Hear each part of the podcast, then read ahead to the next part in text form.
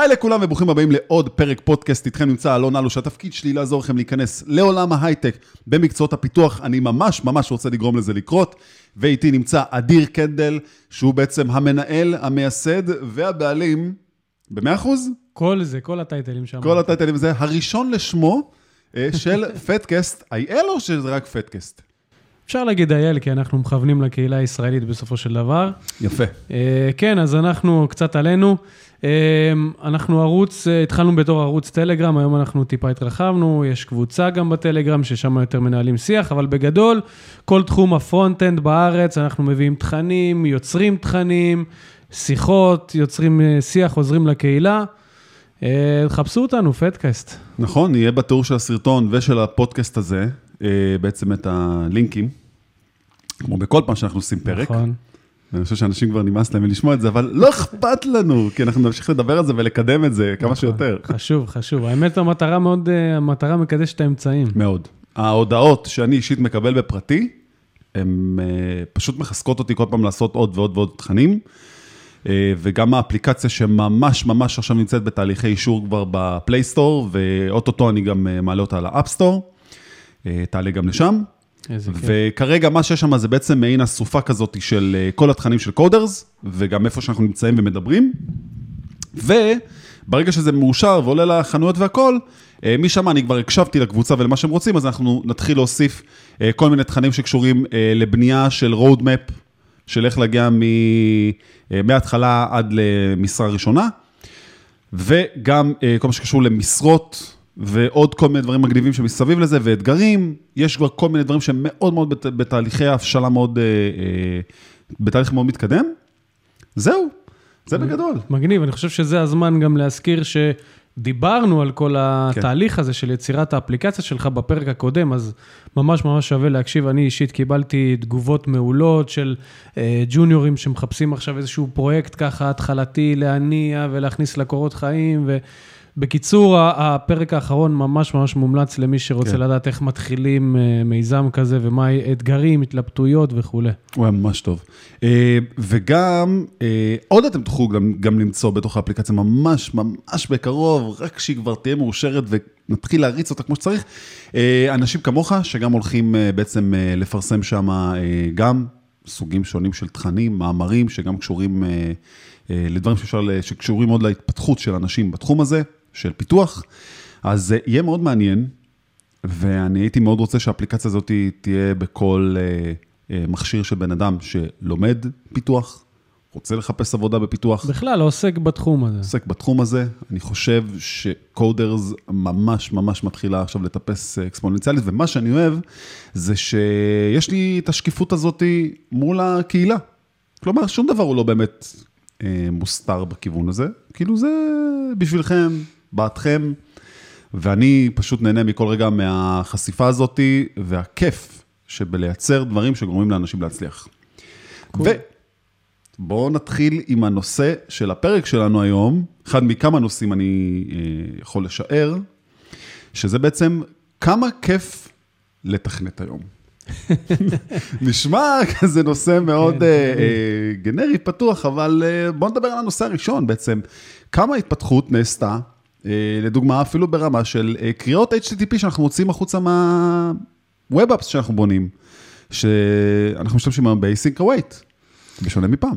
אז זהו, אז האמת היא שזה שני דברים שונים, Async Await בא בסוף לפתור לנו את הבעיה הזאת של ה-Callback Hell הזה, ש- ש- נכון. הרבה פעמים היינו מעבירים Callback'ים ומאבדים טיפה את הרפרנסים ואת הסקופים, ולא יודעים באיזה שלב אנחנו נמצאים מרוב, מרוב Callback'ים. ובעזרת ה-Async Await, שזה בסוף, זה סינטקס חדש, אבל זה מן הסתם לא משהו שמקומפל לתוך הדפדפן, אנחנו לא מריצים את זה ברנטיים, כן? אבל בסופו של דבר זה סינטקס שעוזר לנו לשמור על הרצף של הקוד שלנו. כן, הוא פשוט נראה יותר הגיוני. כן, עוזר לנו לתחזק אותו בצורה יותר נוחה. אותי מעצבן אנשים אבל שלא מבינים את העולם של ה-X H R. זהו, אז הקריאות, הקריאות החיצוניות שהיום אנחנו משתמשים ב-A P I של Fetch, שיש לנו בדפדפנים המודרניים, דרך אגב, באקספלורר אין את זה, חשוב, חשוב להגיד שמי שצריך לתמוך באקספלורר, עדיין צריך לעשות אולי איזשהו פוליפיל כזה ל-Fetch איי פי איי. לעולם לא יתמוך באקספלורר. הנה אני אומר את זה כאן, בשידור. תשמע, יש כאלה עדיין אנשים מבוגרים אולי שיש להם את זה ולא יודעים איך להשתמש אחרת, אבל זה, זה כבר לפרק למי, אחר אולי. למי, אתה יודע מה, עזוב, בוא נשאל אותך שאלה כזאת, למי יש היום דפדפן אקספלורר במובייל? אני רוצה להגיד לך שלא לא במובייל מן הסתם, אבל סבתא שלי יש לה בבית מחשב, היא למדה לגלוש דרך אקספלורר, וזה מה שהיא מכירה. אז אתה יודע מה היא תעשה? היא תתקשר אליך והיא תגיד לך למה זה לא עובד, אתה תגיד לה, סבתא, אני בא אליך, אני מתקין לך קרום או פיירפוקס. אתה חושב שלא עשיתי את זה? ומה היא משתמשת? אקספלורר. איפה היא יודעת אבל להשתמש דווקא באקספלורר? אני לא יודע להגיד לך. זה השכנה לימדה אותה ו... בוא נכתוב אפליקציה שיקראת סבתא.js. ש? שבעצם זה סוג של ספרייה, שאתה יכול להתקין אותה לאפליקציה שלך, שהיא אוטומטית תיתן לך את התמיכה בפאצ' איי פי איי. שהיא מריצה headless explorer. תחשוב. כן, לגמרי. יעבוד בטוח. זה יכול להיות יוני. יש ביקוש. סבתא.js. כן. בקיצור, בוא נחזור לאיפה שהיינו. אז היום אנחנו משתמשים בפאצ' איי פי איי, שבעזרתו הוא גם בסופו של דבר... עושים קריאות אייץ' טי טי פי. נכון, אז אנחנו עושים קריאות אייץ' טי טי פי, אבל הסינטקס מאפשר לנו להשתמש ב-async await, שזה הקישור למה שאמרת מקודם. והוא מן הסתם... עדיין צריך להכיר, אבל את ה... אני בכוונה מכוון אותך, אני חושב שעדיין צריך להכיר את ה-basic... כאילו, לא באמת עכשיו לכתוב קוד כזה, אבל זה מאוד מעצבן אותי שאנשים לא יודעים מה קורה מאחורי הקלעים. אה, ככה אני חושב. אני מתייחס לפאצ' איי פי איי בתור איזושהי אבסטרקציה, כזאת שאנחנו, יש לנו כבר הכל מוכן ולעוס לשימושים שלנו היום בתור מפתחי ווב, של אה, להפוך את הקריאה לג'ייסון, ושזה כבר מחזיר לנו פרומיסים וכו'. נכון. אבל כמו שאמרת, בסוף ה-X H R request הוא עדיין קיים, ואתה יכול לעשות איתו דברים קצת יותר מורכבים מה-Fetch איי פי איי. תשמע, מה שגם יפה זה הקפיצה, אני עוד לא סוטה מה-Async Await, אבל אני אומר, הקפיצה של כל הפוליפילים, ומה שגורם לנו בעצם לכתוב עם קוד חדש, שהוא Next Gen, כן. ובעצם הוא, הוא ממיר אותו בסוף לקוד שבאמת יכול להתאמך גם במקומות כמו אקספלורר. אז אני אומר, זה, זה, זה הליפ הכי טוב שיכול היה לקרות, לקרות לנו, כי בעצם אנחנו יכולים לכתוב קוד שהוא הכי הכי חדש שיש, וכבר לא אכפת לנו מה ה-איי פי איי של הבראוזר. שזה בעצם היה הדבר הגדול שבעצם הקפיץ את JavaScript. נכון, אבל עדיין יש בנושא הזה של פוליפילים, עדיין יש כל מיני פוליפילים שהם לא יכולים למצות את כל היכולות שיש, שיש לך בנייטיב בראוזרס. הכוונה שיכול להיות שיש לך דברים, למשל ב-Fetch איי פי איי, שגם בעזרת פוליפיל לא תצליח לחסות אותם באקספלורר, כי אין מה לעשות, זה דברים שהבראוזר צריך להנגיש לקוד שלך, ואתה לא יכול, כי הם לא קיימים. הבנתי אז, אותך. אז גם בתחום הזה חשוב... אתה יודע מה נראה לי אז? אז אני, אני, אתה יודע משהו? אני מתערב איתך גם שיש בטח איזה add-on, או איזה פלאגין כזה, נגיד סתם לנו ל-Webpack, או איזה משהו כזה, שכן יודע לבוא ולהגיד עכשיו, הנה, אני, אני מזריק לך גם את הספרייה הזאת שחסרה לך ב... חד וחלק, יש בבל. כן. בתוך בבל יש לך את הפוליפילים. כן. ואתה יכול לבחור, לבחור. איזה פוליפיל אתה רוצה. נכון. אתה יכול לשים גם פוליפילים לפי משהו יותר, יותר הרבה, נגיד E S X, כל הפוליפילים של E S X, אני רוצה לתמוך בהם, סתם נכון. דוגמה. אתה יכול לעשות את זה לפי פוליפילים של Arrays, פוליפילים של Object, נכון. פוליפילים של String, ואתה יכול לעשות את זה אפילו לרמת הפונקציה הספציפית שחסרה לך. אתה יודע, אני לפעמים אומר שהדבר הכי כיף זה דווקא לפתח על מחשב הכי חלש שיש, עם ה... כאילו, עם, עם הביצועים הכי נחותים שיש, כי אז אתה יודע שאתה באמת חייב לכתוב קוד שהוא טוב.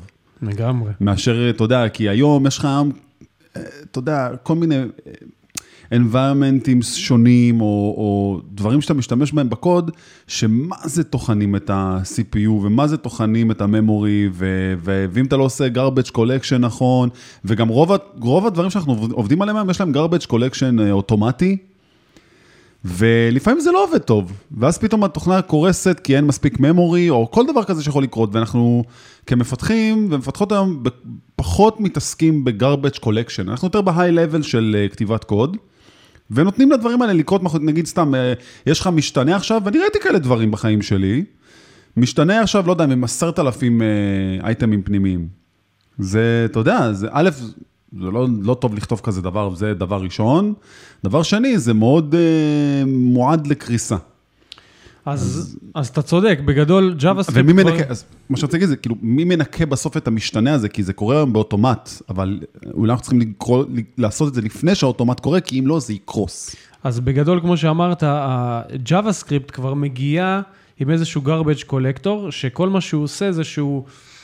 כל זמן מסוים הוא דוגם את הממורי, הוא רואה שיש פה איזשהו משתנה שאנחנו כבר לא צריכים, שהוא היה בתוך פונקציה, פונקציה שנסגרה אולי, ו, ואנחנו פשוט מעיפים נכון. אותו מתוך הממורי. נכון. הבעיה עם garbage collector, שהוא מן הסתם גם לוקח לך קצת מהמשאבים, כי הוא, מן הסתם הוא צריך לרוץ כל כמה כן. זמן, לדגום את הממורי, אז יש לו פלוסים ומינוסים, אבל הוא מאוד מאוד חשוב, הוא בסוף עוזר לנו... עוזר לך לכתוב קוד. נגד memory leak, דברים כאלה שאנחנו, מי שכותב בג'אבהסקריפט, לא, היום לא, פשוט לא צריך לחשוב עליהם. לפי דעתי זה פשוט עוזר לך לכתוב קוד, ופחות להתעסק בדברים אחרים. עכשיו, אני אישית חושב שיש כל מיני שפות שקיימות אותם, או סוגים של environmentים שונים, שהן הרבה יותר מהירות, ואנחנו לפי דעתי נתחיל לראות... כתיבה של קוד, בבקאנד לפחות, שלא יהיה בנוד.ג'י אס. כאילו, אנחנו הולכים לאיזה סוג של next level עכשיו, אני בדיוק עושה על זה קצת מחקר, כי אני חושב שסתם, יש לי כל מיני סרוויסים, שאני כן הייתי רוצה להעביר אותם לשפות אחרות, שהן פשוט יותר קרובות לרמה של הלוג'יק, שאתה יכול באמת לעשות במחשב, ואני חושב שכאילו נוד לא מתאים להכל. גם פייתון לא מתאים להכל. אז נכון, אז, אז יש... יש שפות שהן יותר קרובות למכונה. מן הסתם, יש לך את ה-C++, ויש לך C, ויש לך Go ורסט, ועוד הרבה דברים... רסט יכול להיות משהו טוב. חדשים היום, כן. רסט עכשיו אני ממש עושה עליו בחינה, אני גם מתחיל לראות שיש הרבה דברים חדשים שנבנים על זה, והביצועים פשוט מטורפים. פלאטר נדמה לי, נכון? פלאטר של גוגל הוא בנוי על מבוסס רסט. לא על דארט? דארט, אתה צודק, סליחה, סליחה, סליחה. דארט זה משהו שמנסים ממש לקדם. אתה צודק, אתה צודק. אבל בוא נגיד שעל רסט עכשיו אני עושה די הרבה מחקר, ואני מתחיל לדגדג לי באצבעות מאוד להתחיל לכתוב כל מיני דברים ברסט. מה אני תמיד אומר? שזה לא משנה אם אתה פתאום קורא שהשפה יותר טובה כי אחת, שתיים, שלוש, זה גם תלוי באיך אתה כותב את הקוד, ואם אתה נצמד לגיידליינס של מה שהשפה רוצה שתהיה, כי אם לא, אתה בסוף תכתוב Node.js, אתה יודע... יש לך הרבה מפתחי ג'אווה, שלמה הם אוהבים את נסט.ג'י אס במאחורי הקלעים? כי זה מאוד קצת ג'אוואי כזה. אתה מבין, אני אומר, כאילו, הכל קלאסי, וכאילו... בגלל הטייפסקריפט, אתה מדבר. בגלל הטייפסקריפט, כן, אז אתה מבין, אז כאילו, זה מאוד תלוי איך אתה משתמש בכלי הזה, ואיך אתה נצמד לחוקים שלו, יותר מאשר, אתה יודע, להגיד, אוקיי, אני אשתמש בזה עכשיו, זה בטוח יהיה יותר טוב, כי זה לא נכון. זה כמו שתשתמש בריאקט או בוויו, אבל אתה לא תדע, לא תבין את הסייקלים של הרינדורים, ואז פתאום אתה לא מבין למה שאתה פותח סלקט, אז הדרופליסט לוקח לו איזה שלוש שניות, וכל ה-יו איי נעצר, כי בעצם חנקת את האבנט לופ. נכון. אז, אז, אז, אז יש שם, יש מקומות ש... תראה, אני חושב שמה שמאוד תרם לפופולריות של Node.js, לעומת שפות אחרות, זה שפתאום מפתח פרונט-אנד, שכל החיים שלו ידע רק JavaScript, מרגיש שהוא יכול עכשיו לגשת לבק-אנד בצורה קצת יותר חלקה. אז תחשוב שפתאום היה שיפט של הרבה אנשי פרונט-אנד, גם לכיוון הבק-אנד. הם לא צריכים ללמוד סינטקס חדש, הם, הם נטו צריכים להבין את המכונה שהקוד רץ עליה, שמן הסתם עכשיו זה השרת, כן. אבל יש לך כבר את, את כל הדברים שאתה מכיר. נכון. אז, אז זה, זה מן הסתם תרם לפופולריות, אז כשאתה אומר אולי משהו יחליף את, את, את Node.js... לא, לא אמרתי אני... יחליף. אמרתי שאני אישית בודק איך לעשות דברים בצורה יותר יעילה. לא אמרתי שאני מחליף. אני לא חושב, דרך אגב, אני חושב שבשונה מפעם, לכל שפה יש לה שימוש. גם ב-פי אייץ' פי אני מוכן עדיין להשתמש בדברים מאוד מאוד ספציפיים, מיוחדים. סתם את אחד דוגמה, לא יודע, מחר יגידו לי, תרים בלוג לחברה. ברור שאני אקח את וורדפרס, כאילו אין פה, כי אתה פשוט לוחץ לחיצה אחת, אני לא אשב עכשיו, אני אבנה את הכל מסקרץ'. נכון. אז יש לזה היגיון, או שאתה יודע מה, אפילו להשתמש ב-סי אם אס של וורדפרס בשביל מערכת כתבות. רק שזה יהיה לניהול של הכתבות. בכללי, לכל שפה יש פחות או יותר את השימושים שלה, כמו שאמרת, פי אייץ' פי מאוד, מאוד מוכוונת ווב, היא מעולה לווב. אני אפילו גיליתי לא מזמן שיכולה להיות מולטיפרדד, שאני לא ידעתי את זה, שזה מעולה לביצועים, אבל כן, היא מעולה לווב. אז... בדיוק, יש פשוט קטגוריות מסוימות שדברים עושים דברים טוב, גם אם זה לא הכי טוב, זה לא כזה משנה, אתה יודע, זה כאילו... אנחנו לא באמת עכשיו מכוונים, תראה, יש את העלות מול תועלת שיש תמיד בחברות, וכמה כסף שווה לנו להוציא עכשיו על איזה פיצ'ר חדש, כי אם זה לא עושה כסף, אז למה לעשות אותו? או אם זה לא מאבטח אותנו גם, למה לעשות אותו?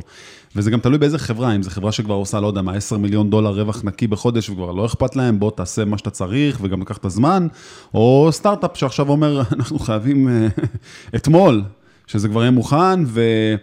לרוב אתה נכנס למקומות כאלה, ואתה מגלה פתאום איזה, לא יודע מה, init file של אלף וחמש מאות שורות קוד, של כל מיני אסופות של דברים שלא היה זמן לסדר אותם. בעצם רצו להגיע למצב של, אתה יודע, כן. לעשות רווחיות. אפרופו טכנולוגיות שעוזרות לנו להתייעל, אני אתמול התחלתי להכין את ה... יש לי הרי כל שבוע ביום שלישי, שזה היום, אני מעלה איזשהו פוסט עם כמה מאמרים מעניינים ש, שקראתי, נכון. ומצאתי מאמר אחד ממש ממש מעניין שחידש לי, שלא ידעתי על, על, על איזשהו איי פי איי שקיים, וזה איי פי איי שקוראים לו Event Source, mm-hmm.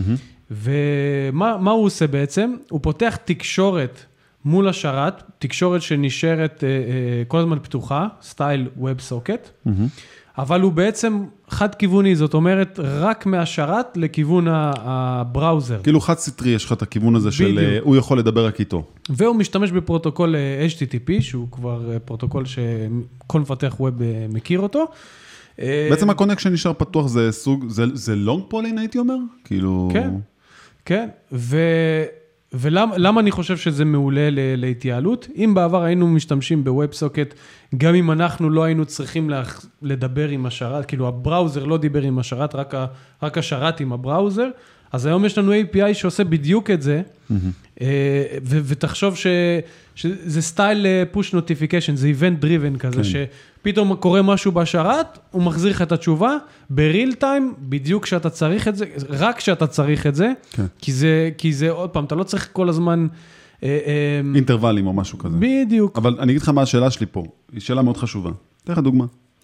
בניתי web-up ממש ענקי, שנכנסים בדרך כלל בכל רגע נתון מהעולם, משהו כמו מאה חמישים מאתיים אלף איש. כל רגע נתון. אוקיי. בשביל להתמודד עם מצב כזה שאתה פותח קונקשן מסוים עם איזה בראוזר עכשיו ומשאיר אותו פתוח, יש פה הרבה מקומות שצריך להסתכל מבחינת הפרפורמנס של הדבר הזה. כי ברגע שמישהו תפס עכשיו איזה ערוץ, אז זה מקטין לך עכשיו את הערוצים האחרים שאתה יכול לפתוח. זאת אומרת שאתה צריך להיות ממש... מוכן לזה מראש, אם יש לך תנועה גדולה של יוזרים, שיהיה לך מספיק capacity של מכונות שעומדות בדבר הזה. תראה, מן הסתם שאם אתה צופה כמות גדולה של יוזרים לאפליקציה שלך, אז אתה צריך לתמוך בזה מבחינת התשתיות. כן. אז חשוב להבין קצת על כל הטכנולוגיות ענן, ואיך אתה עושה scale-up לפי on-demand, כאילו... כן, זה הדברים שנגיד, אתה יודע, אני חושב שהג'וניורים פחות התמקדו בו, ובגלל זה אני גם מציף את העניין הזה, כאילו שזה לא מספיק, קודם כל זה טוב, וחייבים לדעת את זה, כי אני חושב שזה באמת נכון מה שאתה אומר, אבל אני תמיד אומר לאנשים, תגדילו את הראש, תחשבו תמיד על המצב הטוב שיכול לקרות, ה-happy flow, ה-bad flow שיכול לקרות, ה-error flow שיכול לקרות, איפה, איפה כל פיצ'ר שאתם בונים נכנס לתוך הדברים הללו. נכון. בסופו של דבר, לפני שאתה מתחיל בנייה של איזשהו פרויקט, חשוב שקח דף נייר, תתחיל צייר ריבועים, צייר טיפת ארכיטקטורה. נכון, ואז תחשוב כפול עשר, כפול עשרים. בדיוק, תנסה לשאול, לאתגר את המערכת, תחשוב על מצבי, נכון. על מצבי קיצון, איך אתה הולך לטפל בהם. יותר מזה, בן אדם עכשיו בא, מתחיל להקליק מיליון פעם על הכפתור, אז לעשות כבר דיסייבל בפעם הראשונה, ואז לעשות איזה סטטוס בסטייט שאומר, יש ריקווסט כבר שקורית, או דברים כאלה, אתה יודע מה נגיד הרבה שואלים תמיד ברעיונות עבודה, לחצתי עכשיו ארבע חמש פעמים על הכפתור חיפוש, ויכול להיות שהפעם החמישית תחזור לפני הפעם הראשונה, כי היה שם קווירי יותר מהיר, הגיע, לא יודע, היה איזה משהו. אז איך גם אתה יודע, נגיד, להבטח שדווקא האחרון יחזור, כאילו, אתה מבין מה אני אומר? כאילו, יש כל מיני דברים שכן צריך לשים לב אליהם, אבל סתינו קצת מהנושא. נכון. אני רוצה רגע לחזור אז ל-async await. אז מה שאני אוהב זה שאתה כותב היום קוד שהוא אסינכרוני, בצורה מאוד סינכרונית, פתאום זה נהיה יותר קרי ליין, וזה גם טיפה מקצח את השורות. מה שכן, אתה צריך לכתוב עכשיו try-catch, כדי לתפוס את האירורים בשונה מ-catch שהיה לך בתוך הפרומיסס. נכון, אבל try-catch הוא בכללי איזשהו best practice כזה, שכדאי להכניס לקוד שלנו, כדי לתפוס exceptionים שאנחנו לא מצפים להם. בעצם קרה לנו מקרה שהיו לנו exceptionים, שאנחנו לא תפסנו אותם, כאילו unhandled exceptions כזה, שקראו לנו בקוד וגרמו למוצר שלנו להישבר, ולא ידענו על זה בכלל. אז פשוט הכנסנו איזשהו מנגנון, דרך אגב יש אופציה כזאת, שאתה מאזין לאיבנט שנקרא on error על הווינדו, והוא בעצם מזהה אקספשנים כאלה. עכשיו, אתה לא יכול לעשות להם קאץ', אבל אתה כן, ברגע שהם קוראים, אתה יכול לדווח על זה לאיזשהו שרת שאוסף את הדאטה שלך, ודרך זה אנחנו יכולנו להבין, כאילו לעשות איזשהו reverse engineering, ולהבין, אוקיי, פה יש לנו אקספשן שלא תפסנו, עכשיו נעטוף אותו ב-try and catch, בדיוק. אז, אז אני חושב שבסוף, גם אם, גם אם זה גורם לנו, מחייב אותנו להשתמש בטריי וקאץ', זה עדיין משהו שחשוב ללמוד, לעשות ולעבוד איתו, ובעיניי זה מצוין. טריי קאץ' גם שם צריך להיזהר איתו טיפה, כי לפעמים אם האירור לא נופל בווטרפול הנכון, נגיד את זה ככה, אתה יודע, בג'נרל אירור הנדלר, אז אתה גם יכול פתאום לא לזהות מאיפה יש לך בעיה באפליקציה. אז גם מאוד חשוב לדעת מתי אתה רוצה לזרוק את האירו, ואם הוא צריך להגיע לגלובל הנדלר, או שהוא אמור להיות כזה בלוקל environment שהוא חי בהם, זה בתוך הפונקציה, או לא משנה מה, או באיזה קלאס, כי זה כבר ראיתי הרבה מקרים שהיה קשה מאוד לאתר באג, בגלל שהיה יותר מדי try catches אחד בשני, ואז זה לא היה ממשיך אחורה, אחורה, אחורה, אחורה, אחורה, משהו שהיית יכול לראות. נכון. אז אבל בשביל זה, דרך אגב, שווה מאוד מאוד להכניס מוצרים, כמו למשל סנטרי, שזה מוצר שבסוף הוא אוסף לך בדיוק את הדברים שעכשיו ציינתי, ואז הוא נותן לך גם את כל האנליטות ודוחות, ומדווח לך על זה אפילו לאימייל, וזה מעולה כדי לאתר את המקומות האלה שעכשיו תיארת. סנטרי עושה עבודה ממש טובה בדברים האלה, זה עוד למידה, אבל כן, זה כלי מוכח שמשתמשים בו היום, והוא עושה עבודה ממש טובה. אוקיי, אז בוא נעבור לדבר הבא, בוא נדבר על פריטייר, וכמה כיף שאפשר היום פשוט לכתוב קוד וללחוץ command S. כן. That's it. האמת היא שזו ספרייה מעולה, היא הרבה פעמים, אתה תתקין אותה ביחד עם E S Lint, נכון. שהם ביחד, הם עוזרות לך לשמור על איזשהו סטנדרט של הקוד שלך בין, בין צוותים, או אם זה למשל, לא יודע מה, אופן סורס, אז ברגע שאתה לוחץ על סייב ועושה פוש לגיט, הוא יודע לעבור על הקוד שלך ולעשות לו את ההתאמות, למשל על האינדנטציה. כן. יש הרבה כאלה שעשו ריפורמט מסוים. נכון. יש הרבה כאלה שעושים אינדנטיישן של שני רווחים, ארבע רווחים, טאבים במקום רווח. זה, כל זה הדברים הקטנים האלה, כן. שפשוט הוא עוזר לך לשמור על הסטנדרט ב, בתוך הצוות. זה משהו שבצוותים, שהייתי מנהל גם בעבר, היה מאוד קשה לשמור עליו, כי היית צריך לעשות השקעה שיחות של מה, איך כותבים קוד ואיך אנחנו רוצים לשמור אותו, טאבס אובר ספייסס וכל הדברים האלה, ופשוט ביום אחד כל נעלם, כל הדאגות האלה, ופשוט יכולתי לעשות קובץ קונפיג של פריטייר, ולהגיד, אוקיי, מעכשיו ה-wide, ה-width של הקוד יכול להיות ככה, יש אינדנטציה כזאת, פונקציה יורדת שורה ברגע ש-X Y Z, לא משנה מה, וזהו, ואז כולם פשוט כותבים, לא משנה איזה קוד, תכתוב, תכתוב אותו שאתה רוצה, בסוף שאתה מעלה אותו, מבנדל אותו, או שומר אותו, הוא יקבל בסוף את הסטנדרט שאותו בן אדם שמוביל את הצוות, ירצה שזה יהיה. נכון, בסוף של דבר זה אוכף חוקיות של קוד סטיילינג שאתה קובע על הפרויקט. כן, מאוד שונה מפעם שוואו, זה היה פשוט סיוט, קשור, באמת זה היה סיוט כן, כאילו כן, כן. להשתמש בזה. אני רוצה לדבר על H T M L five קצת, ואני אישית מאוד אוהב את ה הקפיצה המטורפת הזאת שקורית בכל ה-A P I's שנחשפים אלינו היום, ואפשר, תשמע, גם קנבס שאני בקושי עבדתי עם, עם, עם, עם הדבר הזה, אבל אתה יודע, אני רואה מה עושים עם זה, שזה מטורף. כאילו, היכולות שלנו היום, פשוט לקחת web browser ולהפוך אותו להיות התוכנה, להיות הממשק, להיות האפליקציה, מבלי לחשוב יותר מדי על איך פעם היו צריכים באמת תוכנות שישבו לך על המחשב, שזה מדהים. וגם יש לך באמת אלקטרון, וכל מיני מוצרים אופן סורס דומים, שאתה יכול גם לעטוף את ה-Web Application שלך, ולהפוך אותה לסוג של אפליקיישן. תראה, אני ממש מאמין ש... יוטיוב מיוזיק. דרך אגב, אני מאמין שיום יבוא, והמערכות הפעלה פשוט יהיו מבוססות דוודפן. היום הדוודפן, יש לו יכולות מטורפות, כאילו הוא יכול להיות מולטיפרדד עם... מתחבך על ה-ג'י פי יו. כן, ל-ג'י פי יו, אתה, אתה, אתה, אתה מפעיל איזשהו קוד על Web Worker, ובעצם הוא עובד על פרד נפרד. אתה יודע מה ראיתי דוגמה? סטק בליץ, שבעצם זה סביבת פיתוח על הדוודפן. נכון. היא יודעת להוריד לך לדוודפן את מה שצריך, כדי שאתה בעצם תפתח על הדוודפן שלך, קוד בנוד.ג'י אס או פייתון, או אתה, אתה יכול גישה לה... למערכת קבצים. אתה יכול לשמור קבצים דרך איי פי איי שנקרא File System, אם אני זוכר נכון. בעצם זה קבצים שנשמרים לוקלית אצלך, ואז אתה יכול להריץ את אותה אפליקציה ברמת אופליין. אוקיי, כן. למשל, למשל גוגל דוקס, אתה יכול מן הסתם לעשות לו שם כזה, תעבוד אופליין, כן. הוא שומר לך את זה על המכשיר, ואז גם אם אין לך אינטרנט, אתה עדיין יכול להמשיך כן. לערוך, והאפליקציה יודעת לעבוד. ומתי שאתה תתחבר, זה הכל יסתנכרן, כן, נכון. כי הוא רואה את הדייטס בטח או משהו כזה של מה יש, שקרה. יש יכולות עבודה של בלוטוס, עם, עם מכשירי בלוטוס ו-אן אף סי, ובאמת נכון. היום יש הכל, הכל, הכל בדוודפן. זה מדהים כמה שהקפיצה הזאת, אז, אז מה שאמרתי ב-אייץ' טי אם אל חמש, שסתם אחד הדברים הכי פשוטים, פרוגרס בר, כאילו דברים שפעם היית צריך ממש לשבת, או ולידציה על האינפוט פילד.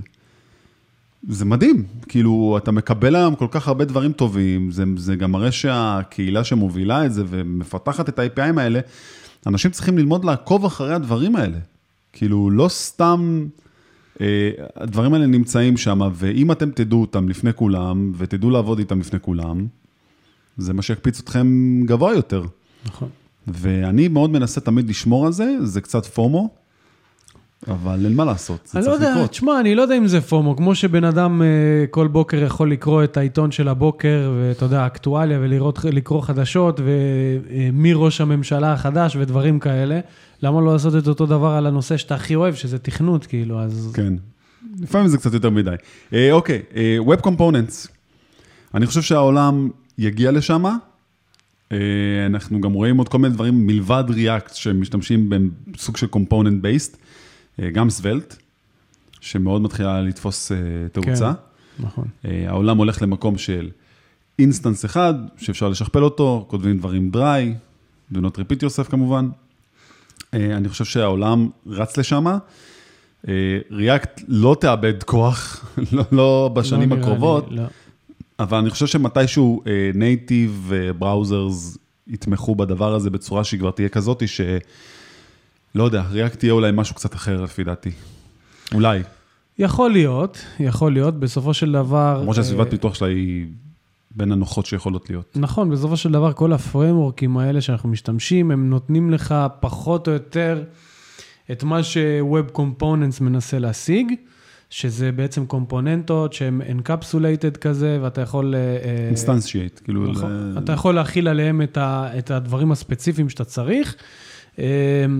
אבל אני, הסיבה שזה לא פופולרי זה בגלל שפשוט שאר הדברים כל כך פופולריים, ככה אני חושב, ש, שאתה פשוט לא מרגיש צורך, וגם בסופו של דבר כשאתה מגיע למקום, למחוזות האלה של ריאקט, אנגולר, ויו וסוולט, יש לך שם כבר קהילה כל כך ענקית, יש לך כלים נוספים חוץ מהקומפוננט העצמה, שזה ראוטינג, שזה יכול להיות מידלוורס, ויש לך כבר הרבה דברים שכלולים לך בתוך הפריימורק, שאתה כאילו... אתה, זה כבר לא רק בשביל הקומפוננט נכון, העצמה. נכון, זה, לא, זה, זה, זה עוד משהו שהוא עיקרי, אבל הוא לא, אז זה מביא אותי גם לדבר הבא, שזה בעצם אומר ה-Environment Development Tools שיש לנו. עכשיו, אני אקח אותך אחורה, אוקיי. לימים של uh, זאמפ, אתה זוכר את זה? בוודאי. זאמפ. שהיית רוצה להתקין אפאצ'י על, על ה-Windows. זה בעצם אפאצ'י, פי אייץ' פי, uh, MySQL. נכון. היה עוד איזה משהו שחסר לי פה בכל הסיפור הזה. אז אפאצ'י בעצם זה היה סוג של האנג'ן שמפעיל מול הבראוזר ומול ה-פי אייץ' פי, בעצם הוא היה מריץ את המנוע של פי אייץ' פי, ובעצם חושף לך את ה-איי פי איי הזה לבראוזר, היה לך את MySQL, הרי גם ממפ נראה לי למק, נכון? זה עם פיל כזה, ציור של פיל כזה. אני בזמנו לא היה לי מק, אבל אני נוטה להאמין שכן, בסופו של דבר זה נתן לך סביבת... סביבה לוקלית של אפאצ'י ופי. אבל מה אני בא להגיד פה? זה היה מאוד קשה להרים את זה. גם כשהיה לך את כל הסוג של כלי כזה שמנהל לך את הכל, ואתה יכול להוריד אותו והוא מתקין לך את הכל, אתה בא, אתה פותח את הדפדפן בפורט שמונים, לא עובד, אתה רואה שגיאה. מה קרה? אתה הולך לגוגל, בודק, ואומר לך, אה, תבדוק עם סקייפ, נמצא לך על פורט שמונים. פורט שמונים זה הפורט הכי פופולרי שקיים בזה, חתיכת נדלן הכי פופולרי שיש לך במחשב. ואז אתה פתאום שואל את עצמך, מה זה פורט? מה רוצים ממני? מה זה לוקלוסט? למה אני לא רושם אחת שתיים שבע נקודה אפס אפס אחת? למה אני רוצה? לוקלוסט זה... אתה מוצא... ופתאום אתה מבין ש... פעם להרים סביבות פיתוח, לא היה כמו הם לעשות uh, אן פי אקס, uh, create react app או whatever. היום הכל בא לך בלתי. דרך אגב, אם כבר התחלנו לדבר על סביבות כאלה שאתה מקים אותן לוקלית, אני, אני הבנתי שהיום בעצם העולם הולך יותר לכיוון שכל הסביבות, גם הלוקליות שלך, ירוצו על הענן. אוקיי? תדמיין כל תוכנה, כן. או משחק, או, או whatever, אתה כבר לא צריך להריץ אותו על המחשב שלך, אתה לא צריך סי פי יו מטורף וממורי מטורף, ואתה רוצה להריץ כמה תוכנות, ופתאום המחשב שלך נהיה איתי. היום, כאילו בעתיד, הכל הולך לרוץ על הענן, אתה תתחבר אליו, וכל המשאבים שאתה תשתמש בהם, הם יהיו המשאבים של הענן. נכון, מסכים איתך. ואז יעזור גם לצוותים לעבוד בצורה הרבה יותר מהירה וזריזה, והמחשב שלך עצמו יהיה נקי לעשות דברים אחרים. נכון, וזה משהו שהוא הכרחי. אה, אוקיי, אז תשמע, קרום DevTools. בואו נדבר על כמה מדהים היום לעבוד עם, עם ה-DevTools, ואני אגיד לך משהו מאוד חשוב. הרבה אנשים שנכנסים לתחום לא לומדים את זה. יש הרבה אנשים שאני שואל אותם שאלות על זה ברעיונות עבודה, או אנשים ששואלים אותי, והם לא מבינים שיש להם אפשרות לדבג, או הם לא מבינים אפילו מה תומן בתוכו ה-DevTools, שזה משהו שמאוד מעצבן אותי, כי מחקר מאוד פשוט מגלה שא' יש ל-DevTools ערוץ ביוטיוב, שהם פשוט כל שבוע מעלים מה התחדש בגרסאות שלהם שמה, וזה מדהים אותי כמה דברים טובים יש שמה, ברמת הנטוורק, ברמת הטעינה, הוא מראה לך אפילו בסוג של טיימליין, מה רונדר למסך בכל רגע נתון, איזה קריאה הייתה הכי איטית, כל מה שקשור לשמירות של הקוקיז, הכל שמה פשוט עומד בצורה כל כך יציבה וטובה, קונסול, הכל, הדיבאגר. שמע, אתה כל כך צודק, אני חושב שהנושא הזה הוא פשוט נושא מאסט בכל הבוטקמפים והקורסים למיניהם, כי בסופו של דבר... זה, זה משהו שהוא מאוד מאוד בסיסי, אתה צריך להכיר את הסביבה שבה הקוד שלך רץ. נכון. Uh, במקרה שלנו זה הדפדפן. רובנו פשוט משתמשים בקונסול, בטאב של הקונסול, כדי, אתה יודע, כן, אנחנו מדבקים עם קונסולוג וכאלה, כן. ואולי בעוד טאב שזה הנטוורק, ששם אנחנו יכולים גם טיפה לראות, uh, כמו שאמרת, איזשהו ווטרפול. Uh, דרך אגב, גם עם הדפטול אתה יכול לדבג את נוד ג'י אס. כי זה פשוט מתממשק לפורט שלו. זה, יש לך את זה, יש לך את זה עם, עם כל דבר. אני זוכר שאני התנסיתי בזה גם עם פי אייץ' פי. יש לך את אותו, את אותו דבר שבעצם, כמו שאמרת, אתה מתממשק לפורט, ואז הוא יודע, אתה, מאזין לו. אתה שם ברייק פוינט על ה-איי די אי שלך, ואז, ואז הוא בעצם... עוצר.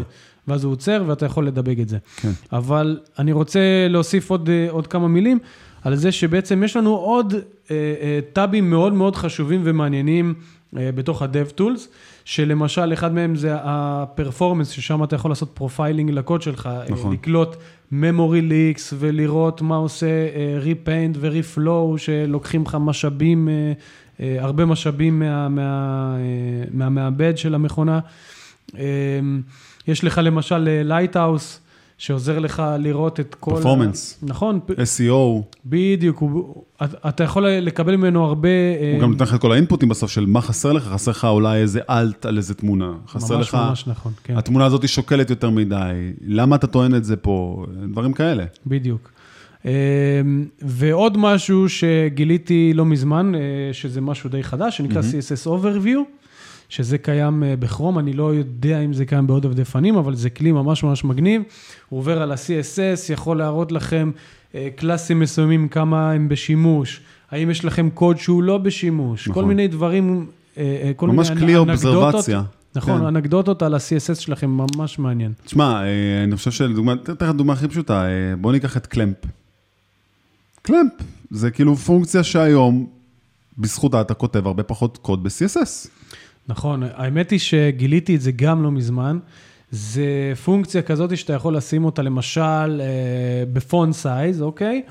אתה צריך בסוף לתת לה שלושה ערכים, ערך שהוא מינימלי, אידיאלי ומקסימלי, אוקיי? נכון.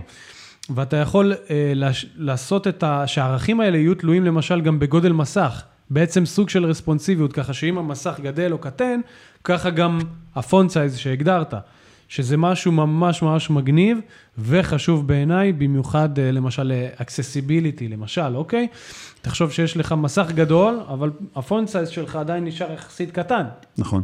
אז למה, למה שזה יהיה המצב? בוא, בוא נשתמש בקלמפ, בוא נגיד לו שהאידיאלי שלי הוא, הוא נגיד one R E M, פלוס, אה, אה, לא יודע מה, כמה אחוזים מסוימים מתוך ה-weed של המסך.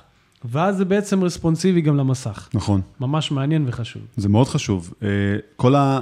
מה שקשור לערכים של V H ו-V W, שבעצם ה-View Width ו-View Height, שפעם אני הייתי פשוט מתכסח עם ה-I D E שלי, למה הדיב לא מגיע לבוטום של ה-Window. נכון. זה היה פשוט מתסכל ברמות. בעבר היינו משתמשים רק באחוזים. היה מאה אחוז. וזהו. ובסוף אחוזים זה רלטיבי לדיב שמכיל את אותו דיב שאתה רוצה לשנות, אוקיי? אם אתה על הבאדי, אז זה יהיה רלטיבי באמת לכל העמוד, אבל אם אתה בתוך דיב מסוים, אז מה עשית? האחוזים לא עוזרים לך. נכון. אז ה... אני זוכר את זה מימי הטבלאות. כאילו, שהייתי מעצב אתרים בטבלאות, אני זוכר, זה היה משהו... טבלאות, זה היה סיוט. כן, זה היה סיוט. T H, T-Body, כל הדברים האלה. ואני חושב שמה שטוב לנו, שאנחנו עברנו את הסייקלים האלה, אני לפחות, מה שמאוד עזר לי כל פעם מחדש, להפוך את הראש לדבר הבא, אז נגיד אם יש לך את פלקסבוקס וגרידס, זה היה לי, היה לי מאוד קל. היה לי מאוד קל להבין את הקונספטים האלה, בגלל שבאתי עם הדברים האלה מקודם, ופתאום זה פתר לי דברים מאוד קשוחים, בצורה מאוד מאוד פשוטה. אבל איכשהו אנחנו עדיין מוצאים את עצמנו בסוף עשרים עשרים ואחת, עם אנשים שעדיין שואלים איך ממרכזים דיב, או איך ממרכזים תמונה. כן, זה כבר הפך להיות איזה סוג של בדיחה בקרב... אני אומר לך, היום אני כבר מראש, אני בא למרכז משהו, אני מראש יש לי יותר מדי דרכים איך למרכז, אני כבר לא יודע במה להשתמש. אני כבר לא יודע, זה כבר too much. אז יש הרבה דרכים, די פשוט, פשוט תדבקו למשהו שיהיה לכם סבבה איתו, ומשם...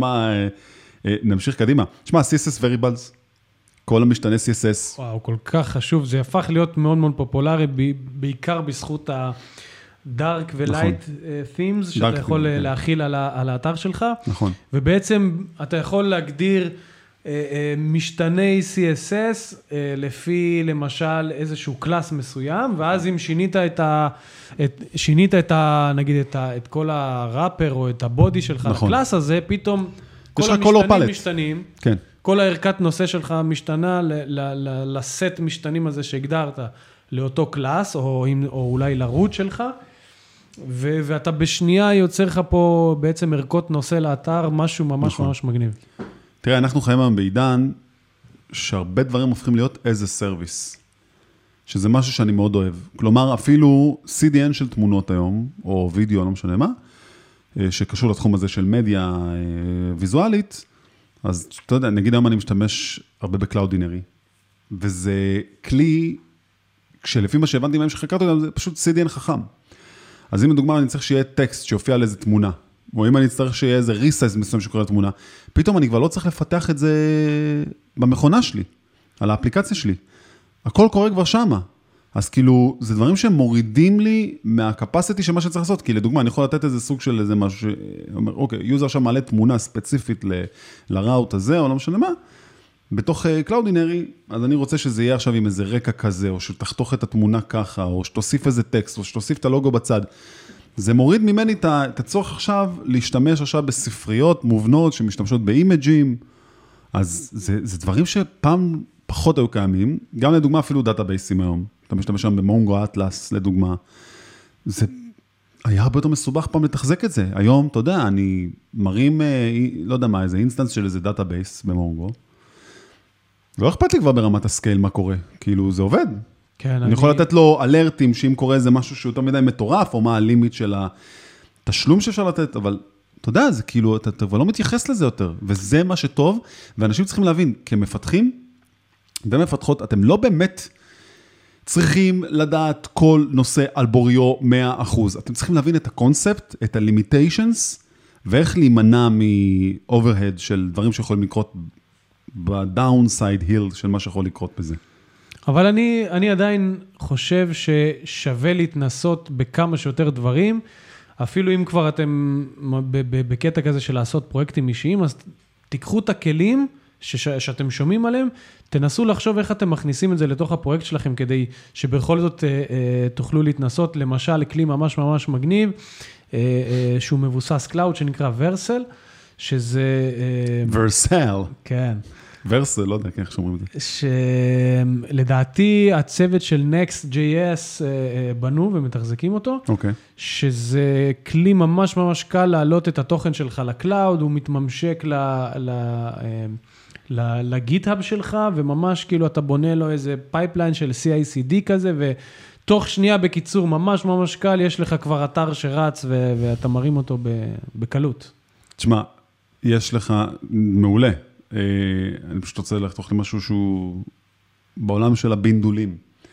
פעם באמת היה את וובפק, שהוא כלי ענקי, היה לנו את גרנט, מה היה לפני זה? גלפ? לא, היה גרנט, גלפ נראה לי, והיום, תראה, אני התחלתי לעשות כל מיני פי או סיז, ו-פי או סיז שאני עושה היום, אני בונה אותם עם סנופק, דברים מאוד קטנים, וזה לאו דווקא כאילו חייב להיות, לא כל פרויקט שאני מתחיל אותו, אני מתחיל אותו בריאקט, באמת, I couldn't care less, אתה יודע, דברים שאתה רוצה לבדוק אותם בשלוף כזה, וסנופק זה פשוט תענוג, אתה מוריד, מתקין, זהו, נגמר, חלס, אין לך עוד משהו, וזה שוקל מעט, וזה עושה אחלה עבודה. אז יש לנו גם את ויט. זהו, אז באמת, כל, יש, יש קודם כל חוות דעת מעולות על סנופק, אני אישית לא יצא לי להשתמש בו, אבל אני... אני... זה לא יותר מלעשות איזה אן פי אם install, באמת. זה... זהו, אני חייב, אני באמת, זה בפייפליין שלי, אני חייב להשתמש, והזכרת גם את ויט, שמי שיצר אותו זה איוון יו, היוצר של Vue, אוקיי? והוא פשוט רצה ליצור, כמו שאמרת, איזו ספריית בינדול כזאת בשביל ה-Vue users, כנראה מקשיים שהוא חווה מ-Webpack, והיא כל כך מהירה, ה-hot reloading שלה מצוין, מעולה. נדמה לי שהיא מושתתת על ספרייה אחרת, mm-hmm. שנקראת Rollup, אני חושב, mm-hmm. שזה גם איזשהו כלי בינדול מעולה. אבל כן, ממש לכו, רוצו yeah. לנסות את זה. אנחנו בעידן רנסנס של הרבה, כל מיני פרמורקים כאלה, אני לא תכף להגדיר את זה בדיוק, אבל כן, זה, זה בנדלרים כאלה. ש... אני חושב שוואפק בסוף יהפוך להיות ה-jQuery של ימינו. כן? אני לא חושב, אני חושב שהוא... אם הוא לא ידביק את הקצב, אז כן. אני חושב שפשוט הוא מאוד מניואל, הוא מאוד כאילו ידי תילוכים ופחות אוטומט, בהרבה דברים שאתה יכול לעשות איתו, ויש הרבה אנשים שרוצים את זה ככה, וזה מה שאני אוהב, יש הכל מהכל, וזה אומר שאתה לא צריך להיות היום אקספרט, אתה לא רוצה להיות היום כל כך אקספרט בהכל, כי אז אתה לא באמת תצליח להיות איזה סוג של פול סטאק, אתה, אתה לא תצליח, אתה לא באמת זוכר, אני לא באמת זוכר את כל מה שאני זוכר, אני זוכר איך להגיע לפתרון של מה שאני צריך, או לחפש את הפתרון, או להשתמש בסניפטים שיש לי, אבל גם הסניפטים האלה הולכים ומתיישנים עם הזמן, ואז כאילו אתה צריך פשוט להבין מה הגרסה החדשה עושה, שזה סוג של סיוט, אבל חלק מהעניין. אז אני חושב ששם זה טוב, וגם אמרת על ה-hot reloading, שזה גם היה מאוד חשוב שדיברנו עליו. תשמע, אני חושב שאפשר לדבר גם על משהו שנקרא אס אס אל. אס אס אל, כל ה-certificates, זה יותר בבקאנד כמובן, כדי שאנחנו נוכל לעבוד על פרוטוקול של אייץ' טי טי פי אס, שהוא יותר secured, הוא encrypted. פעם היית צריך לשלם כסף, גם היום משלמים כסף על תעודות סרטיפיקציות, נכון. אבל היום יש לך את סרטבוט. אז נכון, היום באמת, אם יש לך ממש גישה לטרמינל, לשרת, אתה יכול ממש לתת לו פקודות מסוימות, אז אתה יכול להתקין משהו שנקרא סרטבוט, שהוא יודע לתת לך סרטיפיקט אס אס אל, שנדמה לי הוא תקף לשלושה חודשים, אבל זה בסדר, כי יש עוד קוד, אה, אה, אני לא זוכר אם זה קוד של או פייתון, שיודע לרוץ באותו זמן שזה נגמר, ופשוט לחדש לך את זה ככה, שכל שלושה חודשים הסרטיפיקט יתחדש, ואז השירות שאתה, שבנית הוא תמיד יהיה תחת אס אס אל, זה משהו מעולה באמת. נכון. אז, אז באמת שמה זה פתר לנו הרבה דברים, זה גם צריך שמה איזה חידוש אוטומטי, אז יוצרים איזה סקריפט די פשוט שגם עושה את זה, שכל כמה זמן הוא צריך להתקן את עצמו מחדש את האנקריפשן, שזה חלק מה, מה שצריך בשביל שזה יעבוד כמו שצריך. זה כיף, זה פשוט משהו שפעם לא היה קיים, וכמה טוב. אתה יודע משהו, אני רוצה גם לדבר איתך על גיט. עזוב גיטאב, גיט. בכללי. גיט בעצמו, זה פעם, אני, אני עוד השתמשתי ב-אס וי אן, שזה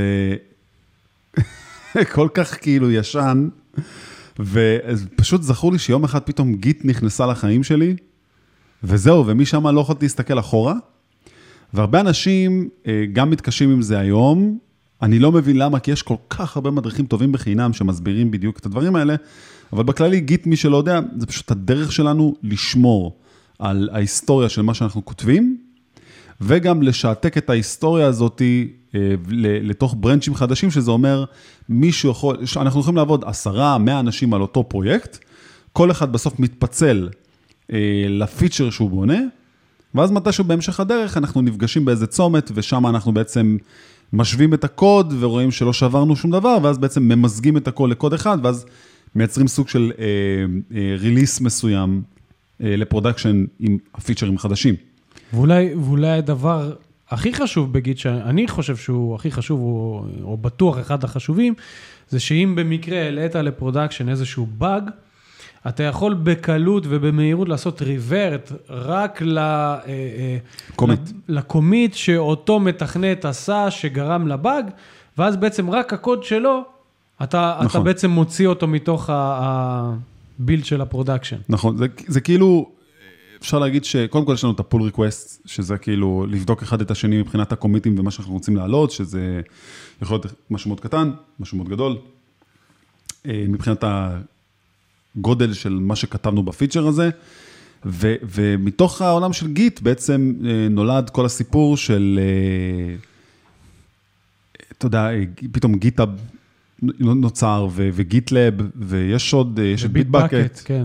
תראה, היום כל השירותים האלה, הם לקחו את הקטע הזה של גיט, של, שאתה בעצם מנהל את, ה, את הסורס שלך, את כל הקוד שלך, והכניסו לזה יכולות, ממש ממש מגניבות. במיוחד לקבוצות פיתוח, כן. הפייפליין, ה-סי איי סי די הזה, ההתממשקויות, זה מדהים. אתה בעצם על כל פוש או מרג' שאתה עושה, אתה יכול להפעיל איזשהו צ'יין של דברים אחרים, איזשהו שרשרת של workflows כאלה, ולגרום לקוד שלך לעלות ממש, קודם כל להעביר אותו טסטים, יוני טסטים. ברגע שזה עבר את היוני טסטים, הוא יכול להתקדם הבא, לעשות בילד ולהתקן את הארטיפקס שלך בשרת, ואז בעצם... אתה יודע מה השאלה אבל פה? זה יפה שאתה מציין את זה, כי זה באמת סוג של יכולות דבופיות כאלה, אז האם זה כבר בא להחליף לנו את האיש דבופ בדברים האלה? כי פעם היית צריך נגיד ג'נקינס, להתקין אותו באיזה שרת מסוים, שישב, ואז הוא יעשה את ההאזנה הזאת, שאם דחפת משהו למאסטר, או למיין שזה כבר היום, ומשם כאילו בעצם לעשות כל מיני דברים בפייפליין של האינטגרשן טסט או whatever, זו שאלה טובה. כאילו, אם, אם, האם הדבר הזה, שעכשיו נגיד סתם, אני אומר שיש עכשיו בגיטה ובעוד מקומות, אנחנו כמפתחים צריכים להיות אחראים על ה-סי איי סי די פייפליין הזה. אני חושב שזה, שאנחנו כן צריכים להיות אחראים, אבל בו זמנית זה גם לא מייתר את החשיבות של, של DevOps. DevOps חשוב לניהול השרתים מן הסתם, נכון. ואם אתה צריך סקיילינג וכו'.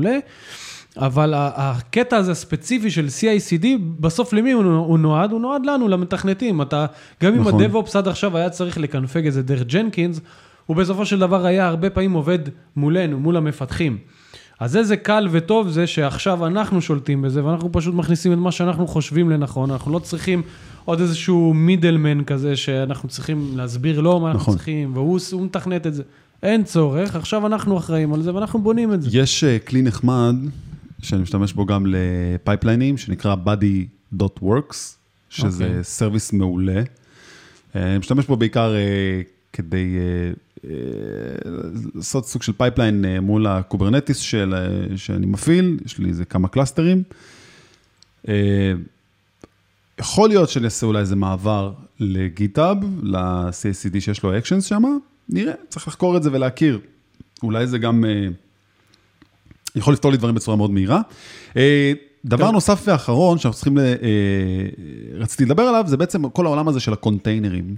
כמה שקונטיינרים עושים לנו חיים הרבה יותר פשוטים, בשונה מפעם, גם בלוקל וגם ברימוט, בפרודקשן, ועל מה בעצם לדבר, כי דוקר, זה, לפי דעתי היום זה כלי שכל, אפילו מפתח פרונט-אנד, אמור להכיר.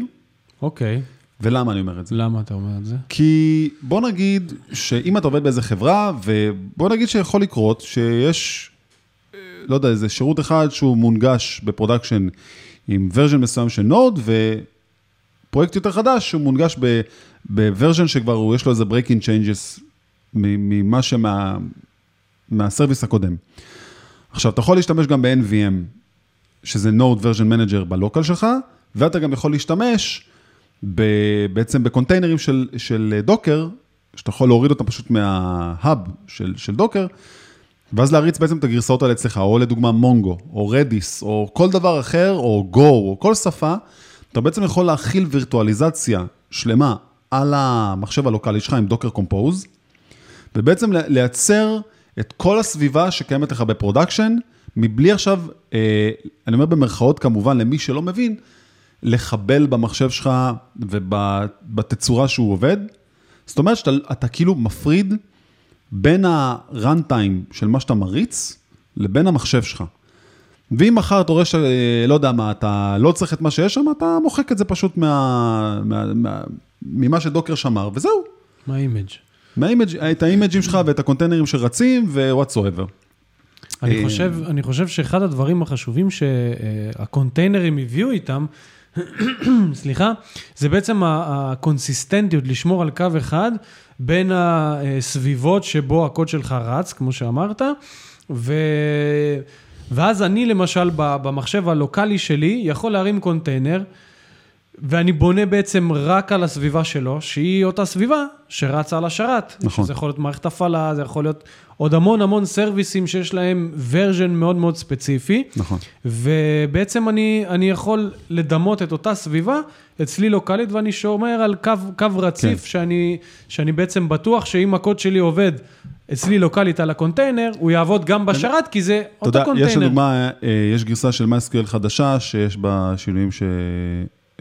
breaking changes לעומת גרסות קודמות, ויש לי דוגמה שני פרויקטים שכל אחד מהם עובד, עובד על ורז'ן אחר.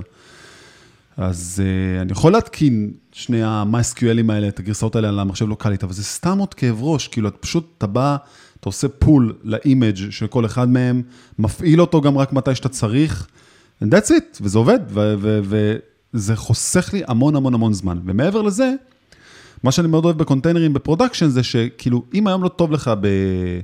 באחד מהסביבות קלאוד, שנותנות לך את היכולת לשים את הקונטיינרים שלך, נכון. אז אתה פשוט מעביר אותם למקום אחר, בצ'יק, מדהים. בשנייה, ו- וזה לא לוקח לך יותר מלעשות כמה הקלקות של באחבר.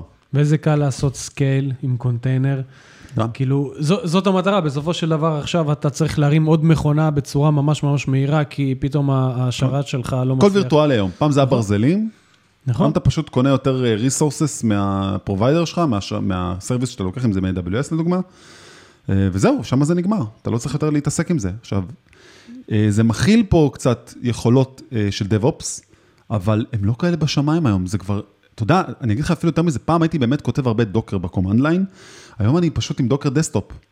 זה יו איי כל כך נוח של למחוק אימג'ים שאתה כבר לא משתמש בהם, ווליומים שאתה לא משתמש בהם, להוריד דברים, להיכנס לתוך המכונות, לראות את הלוגים.